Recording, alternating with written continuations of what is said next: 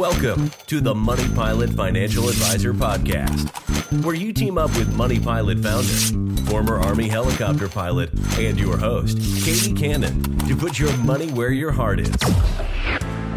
Together, we'll tackle issues big and small so you can take charge and land your financial life.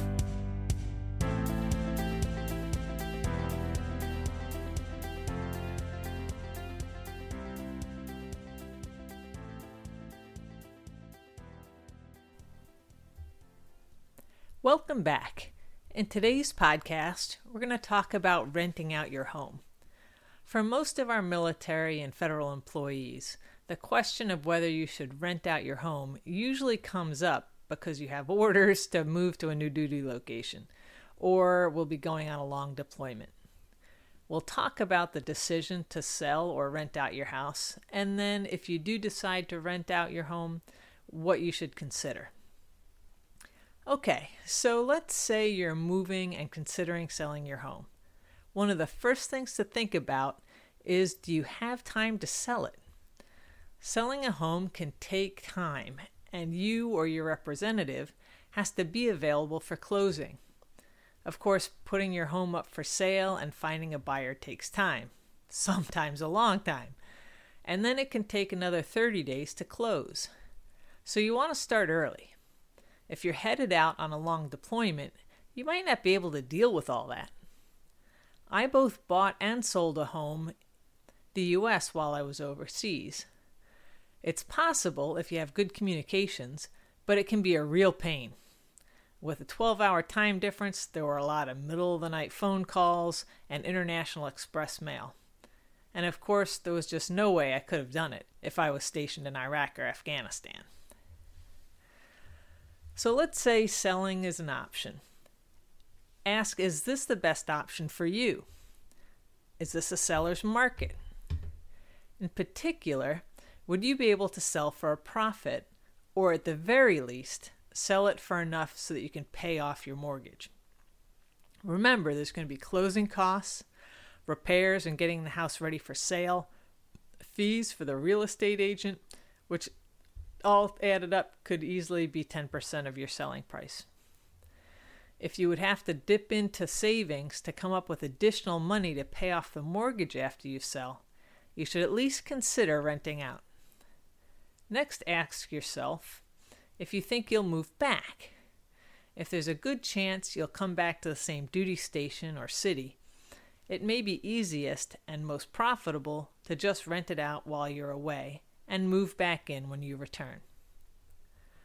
Of course, another key question is how much will you be able to rent your home out for? Ideally, the rent you bring in would cover all of your expenses. This is going to include the mortgage, insurance, property taxes, maintenance and repairs, and the cost of finding new tenants, and likely paying a management company. Mortgage interest rates are at historic lows right now.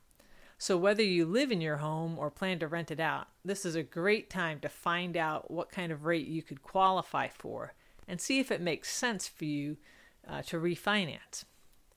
And keep in mind, though, that mortgage interest rates are lower for a primary residence you live in than for a rental property. So, it may really pay to refinance while you're still living in your home.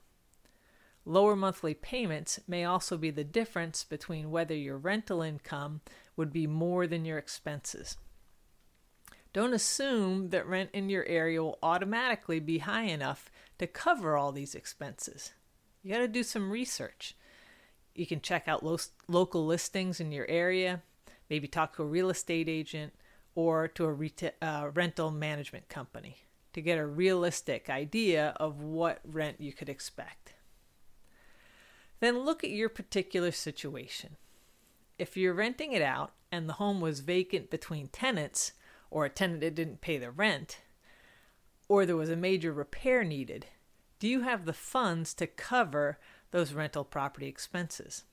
That means covering the rent and or new mortgage at your current new duty station while still covering those expenses back at your old house. All right, you also want to consider do you expect home values in the area to go up? Now, this is a tough one. I mean, nobody's got a crystal ball. Uh, but are people and jobs moving into the area? Home prices may go up. If homes are sitting empty, though, or the local economy is floundering, rents may be down and vacancies up. That might be a better time to sell while you still can. All right, so let's say you've decided to rent out. Are you cut out to be a landlord?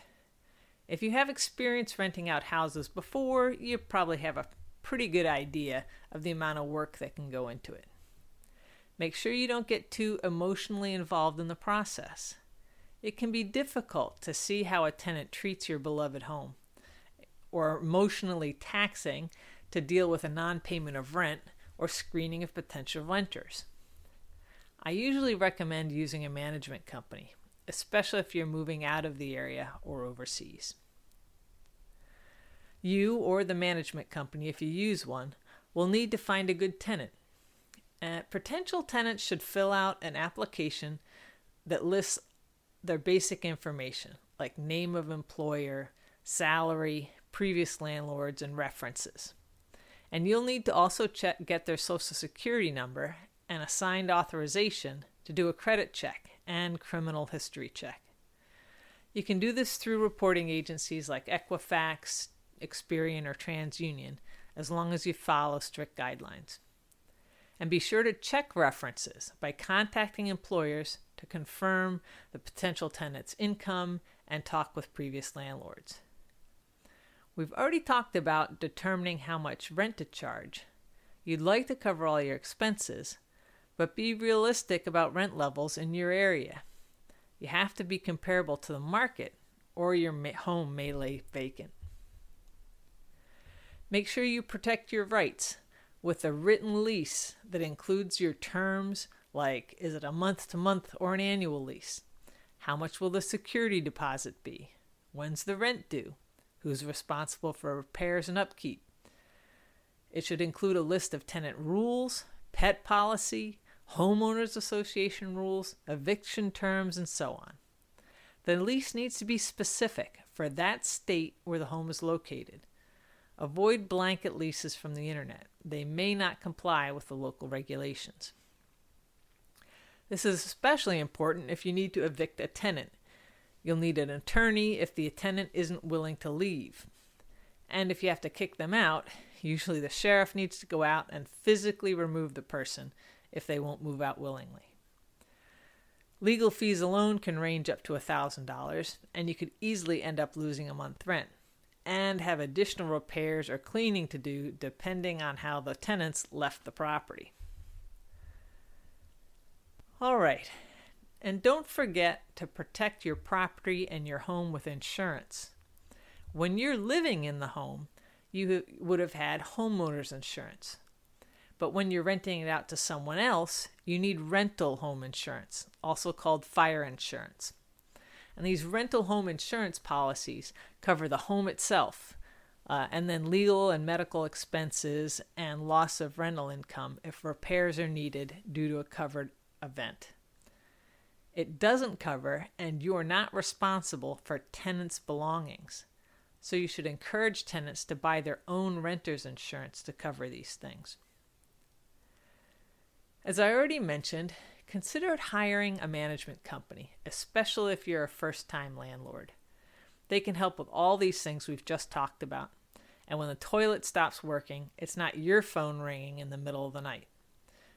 Or a tenant doesn't pay the rent and they don't answer the phone. It's common for management companies to charge one month's rent to get a tenant and up to 10% of the rent each month.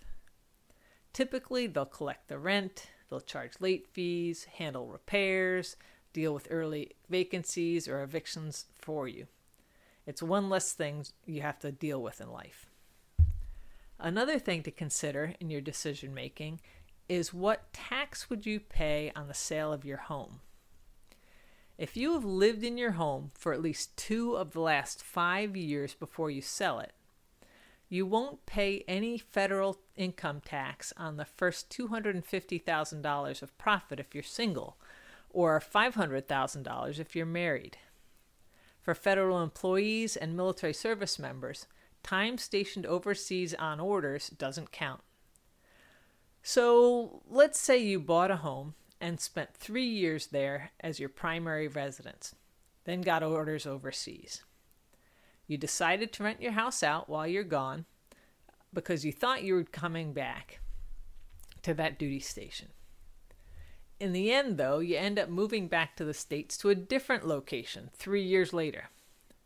Those three years overseas are ignored, and for tax purposes, you would have lived in the house for the three of the last five years. So you meet that two out of five year rule. So you can sell it then if you want and not pay tax on the profit up to those limits we talked about.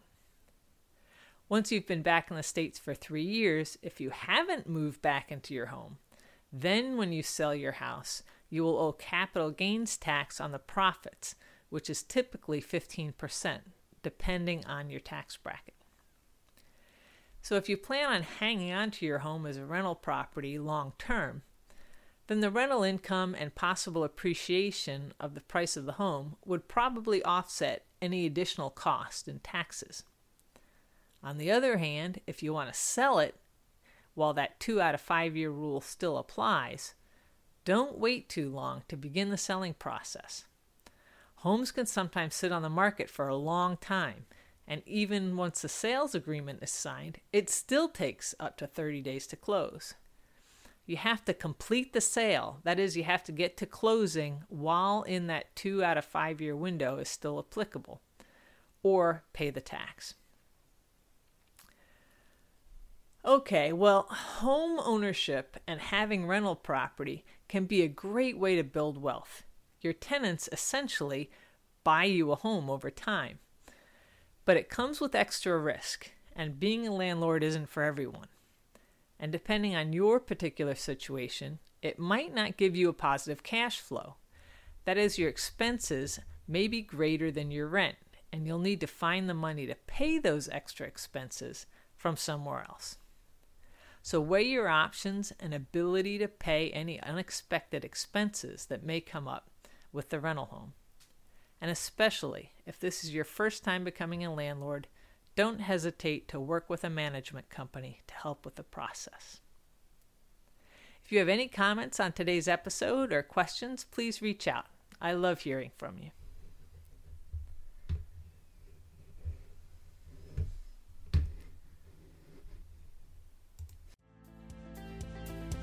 Thank you for joining today's podcast. Like to find out more? Visit us at moneypilotadvisor.com. Let's team up and land your financial life.